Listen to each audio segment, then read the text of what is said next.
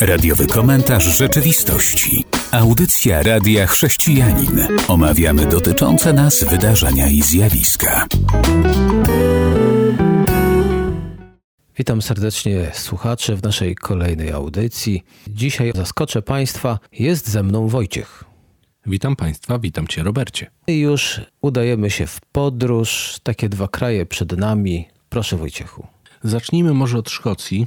Jest to dosyć trudny temat, można powiedzieć, bo Szkocja dosyć, że tak powiem, łaskawie podchodzi do tematu eutanazji, ale nawet Szkoci byli ostatnio bardzo zbulwersowani. Ci właśnie zwolennicy eutanazji byli bardzo zbulwersowani, bo jeden z ich naukowców, dr Filip Niczke, stworzył komory śmierci, można powiedzieć. On zresztą słynie z tego, że mówią na niego doktor śmierć. To są takie sarkofagi jednoosobowe, gdzie można sobie na przykład odejść na łonie natury, w zachodzącym słońcu, w pięknych okolicznościach przyrody.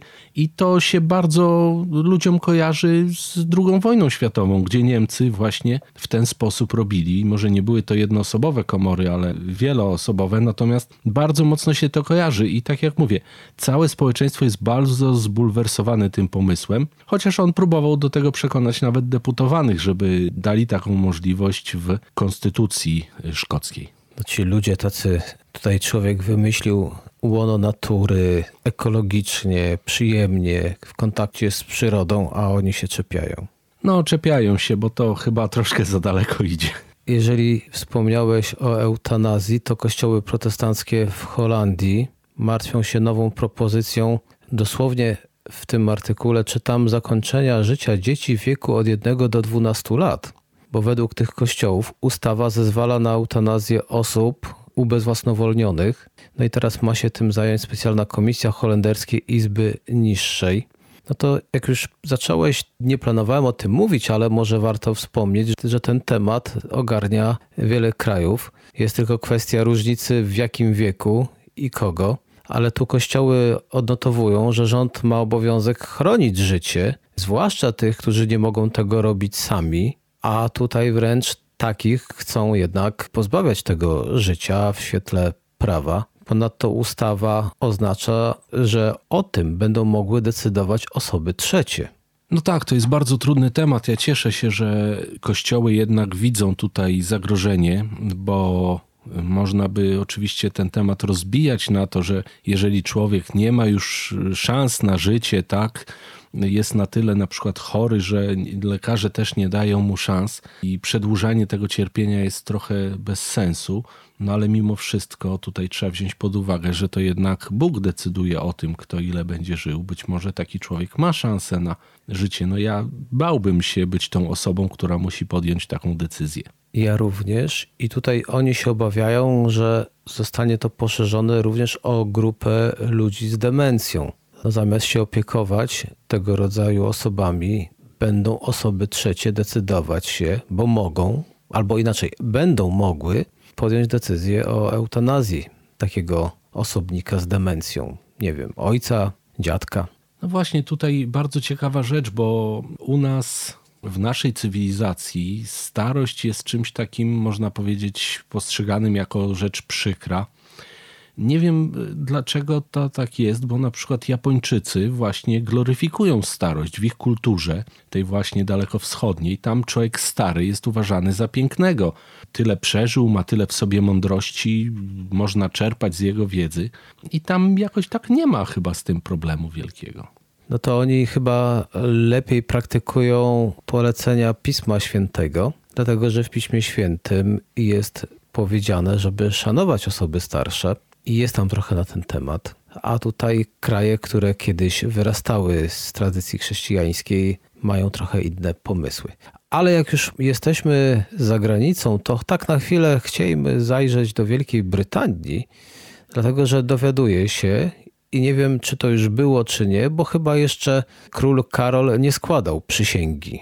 No nie słyszałem o tym, tak. Czyli nie było jeszcze tej takiej oficjalnej koronacji, gdzie król Karol będzie składał przysięgę. A o co tutaj chodzi? Bo ta przysięga, która była do tej pory, okazuje się, nie wszystkim się podoba. Więc jest nacisk na zmianę przysięgi, żeby była bardziej świecka.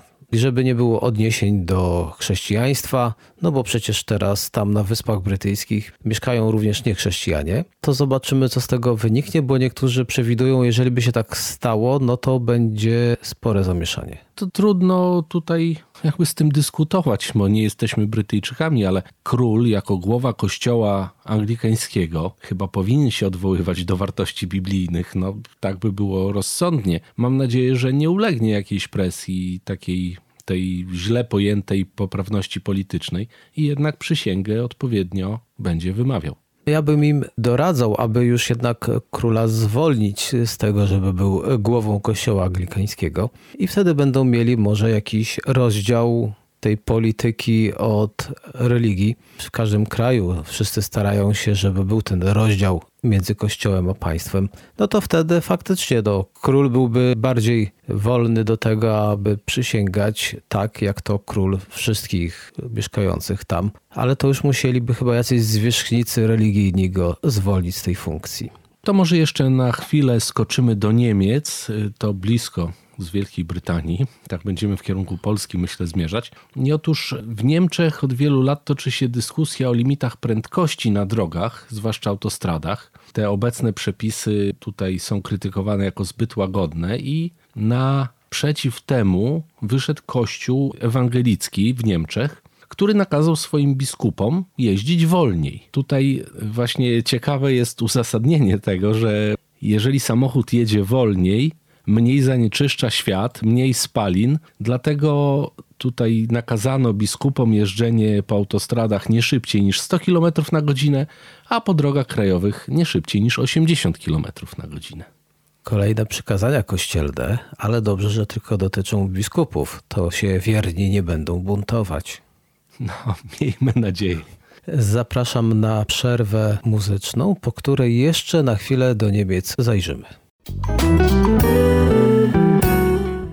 Wysłuchaliśmy utworu muzycznego i tak jak wspomniałem, chcielibyśmy jeszcze do Niemiec zajrzeć, bo tam okazuje się, że jedna czwarta niemieckich chrześcijan postrzega upadek muru berlińskiego jako cud Boży, a że właśnie w Polsce 11 listopada co dopiero był, no to jeszcze jesteśmy w tej takiej sentymentalnej podróży do lat ubiegłych, gdzie był też również u nas przewrót, a w Niemczech mieli tego rodzaju przewrót.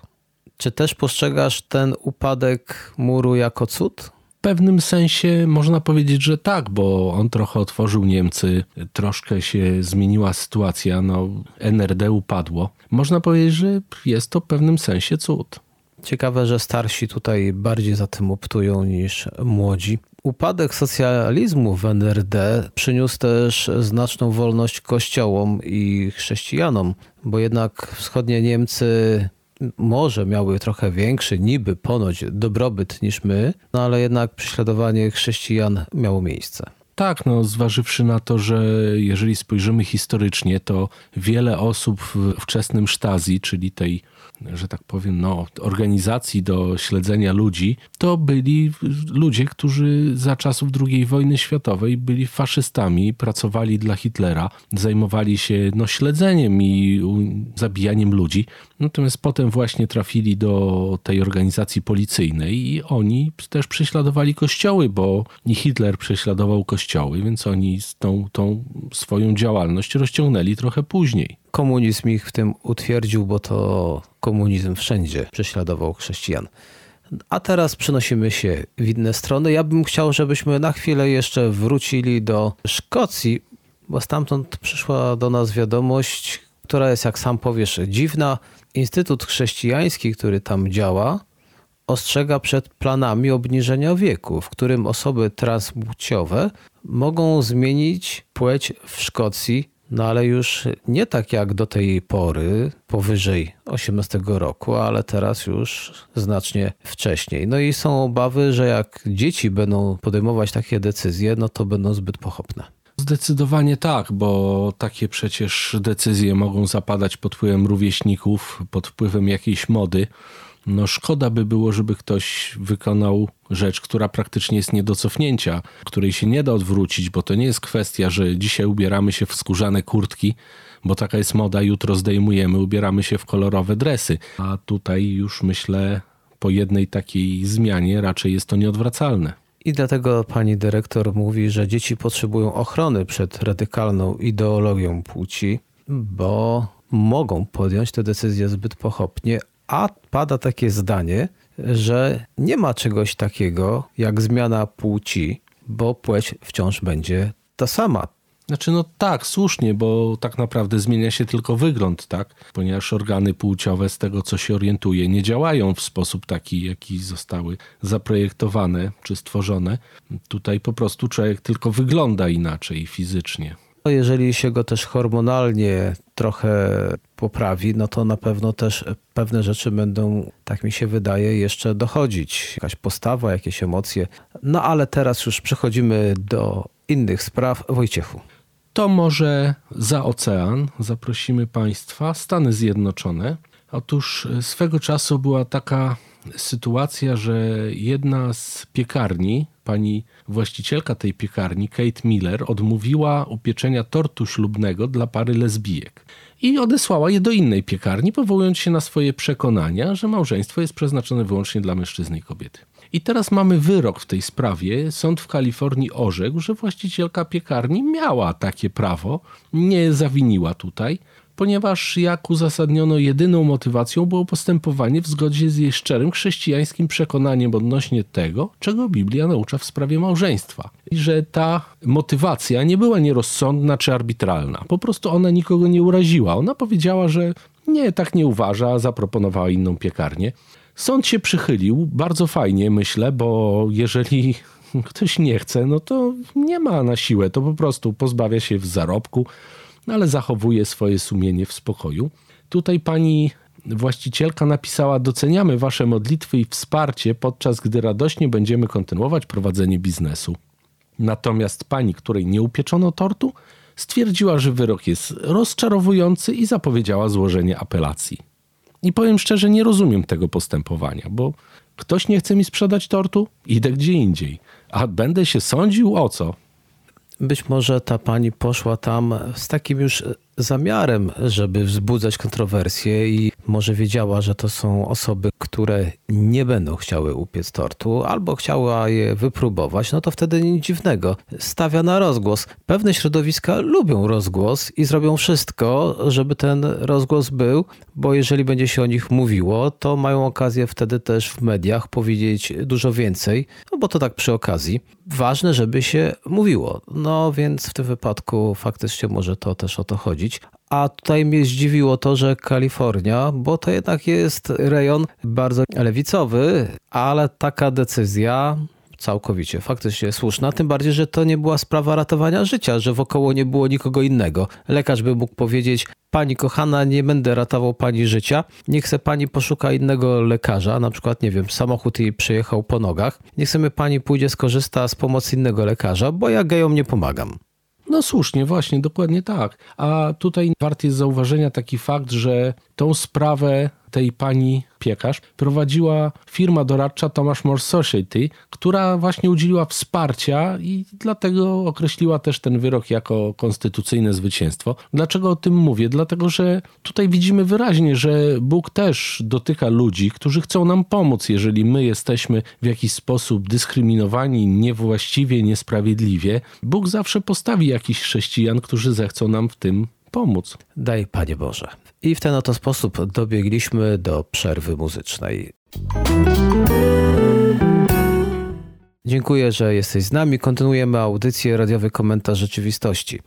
29 października w Warszawie miało miejsce bardzo ciekawe wydarzenie. Wydaje się, że super, że takie rzeczy się dzieją. Otóż ukraińscy chrześcijanie ewangeliczni zorganizowali spotkanie modlitewne i ewangelizację na Placu Zamkowym w Warszawie.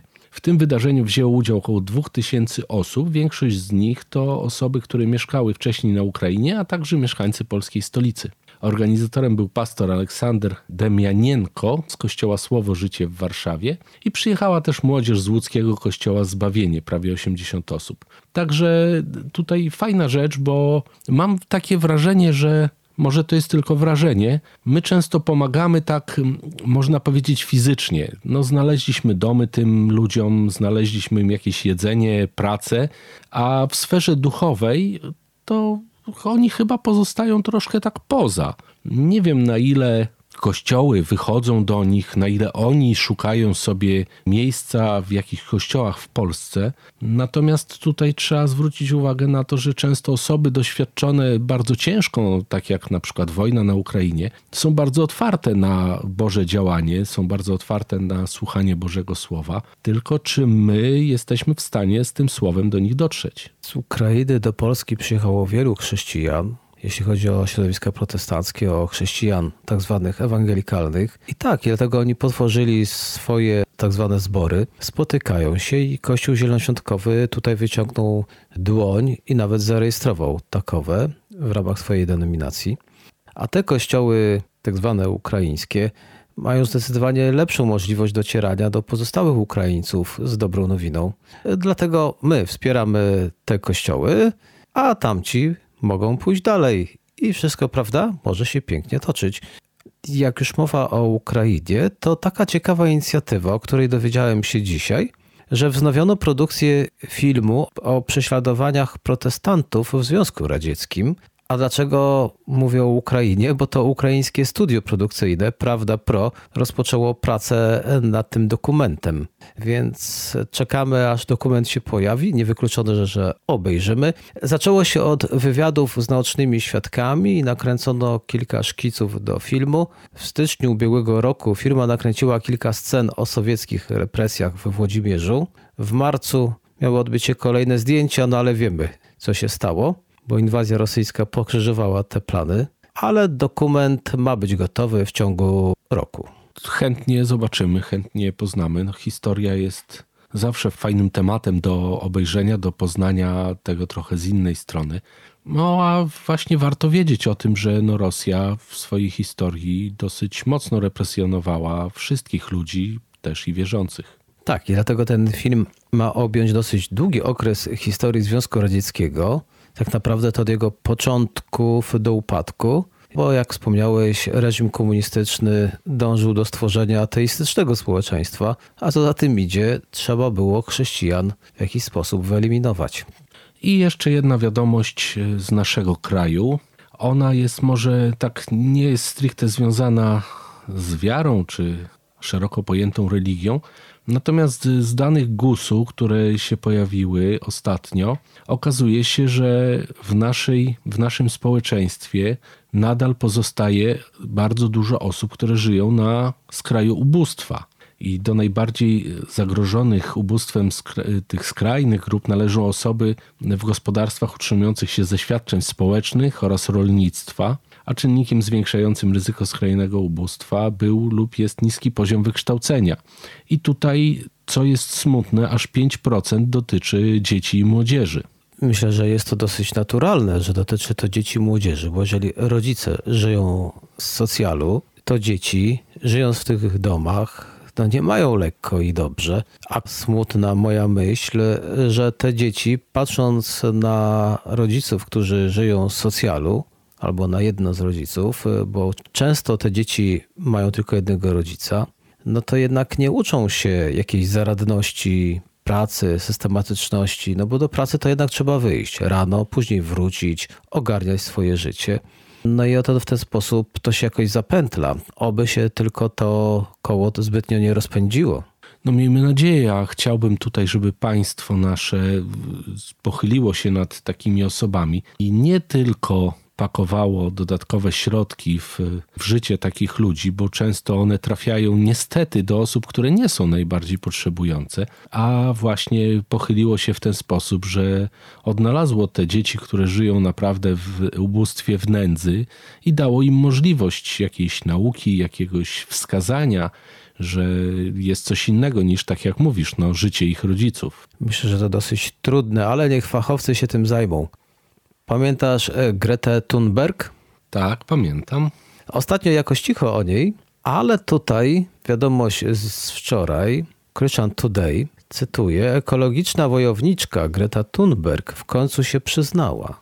Chce nie tylko ograniczyć emisje klimatyczne, ale obalić cały system kapitalistyczny leżący u podstaw zachodniej cywilizacji.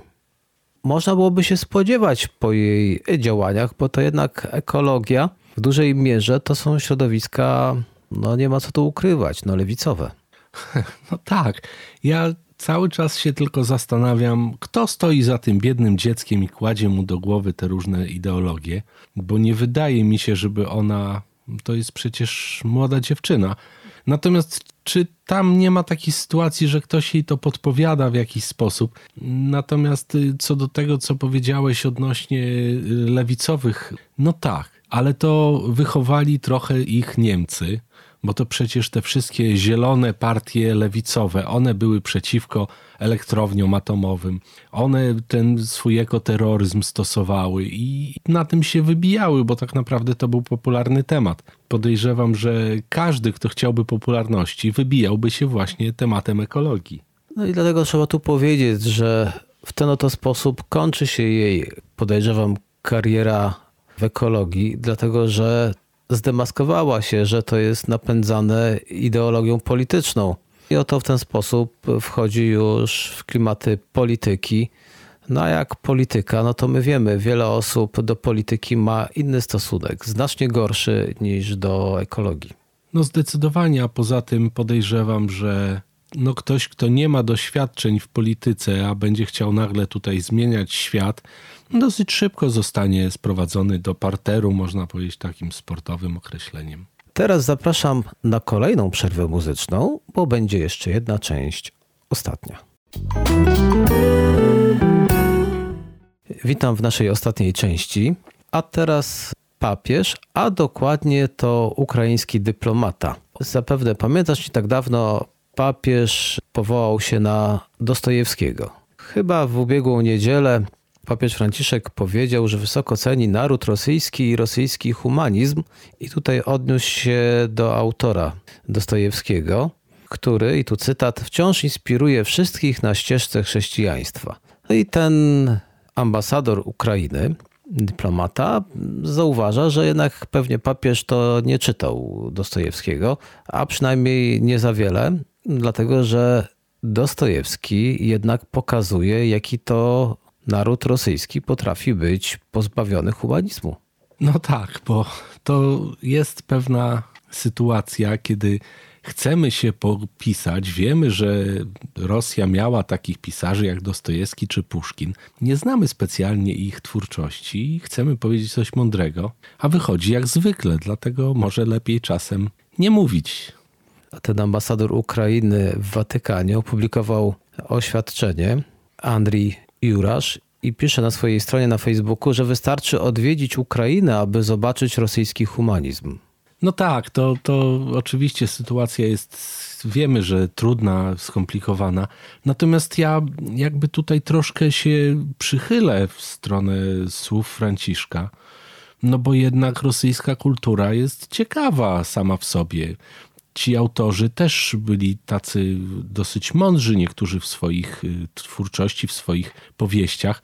Nie wrzucajmy tego wszystkiego do jednego worka, bo niestety teraz mamy taką tendencję. No Putin, Rosja, stawiamy rów, znak równości między Putinem a rosyjską kulturą. Myślę, że to nie jest tak do końca właściwe, natomiast oczywiście jak najbardziej też potępiam działania Rosji na Ukrainie.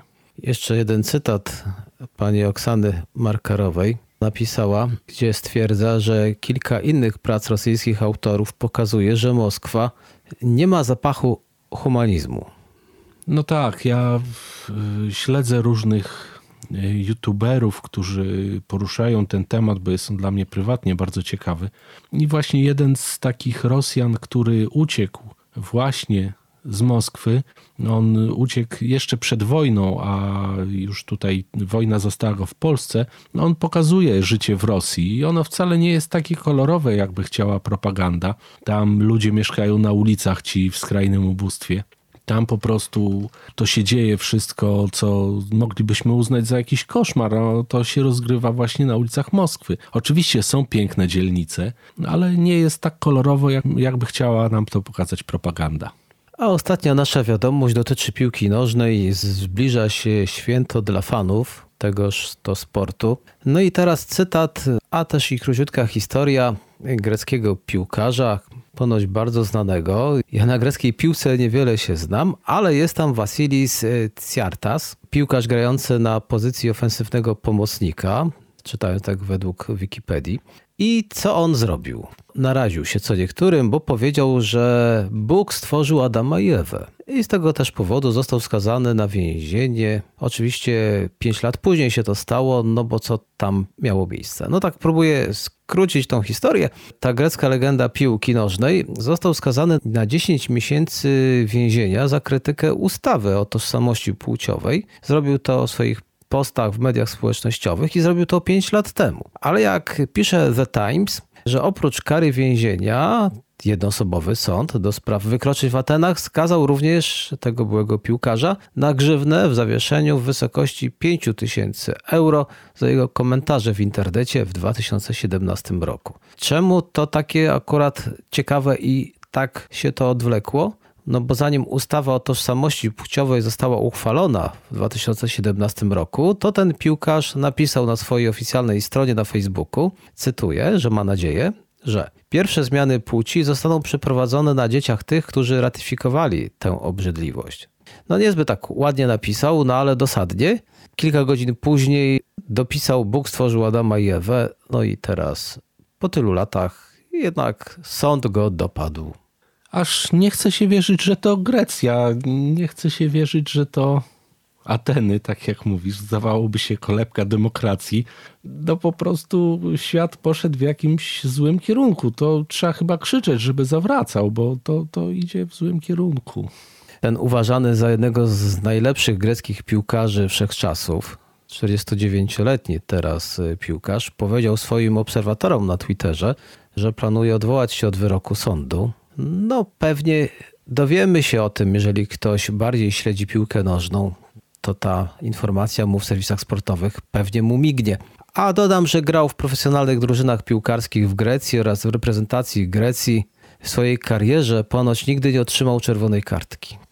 Miejmy nadzieję, że to odwołanie przyniesie odpowiedni skutek, a pan sędzia jednoosobowy, aż dziwne to takie trochę, też, że tak powiem, zostanie przywołany do rozumu, no bo nie wiem, czy gdzieś jest taka sytuacja, że prawo działa wstecz. Jeśli on przed wejściem tej ustawy takie rzeczy wygłaszał i nikt go nie karał, a teraz nagle postanowili się za niego wziąć, no dziwne, to naprawdę dziwna sytuacja.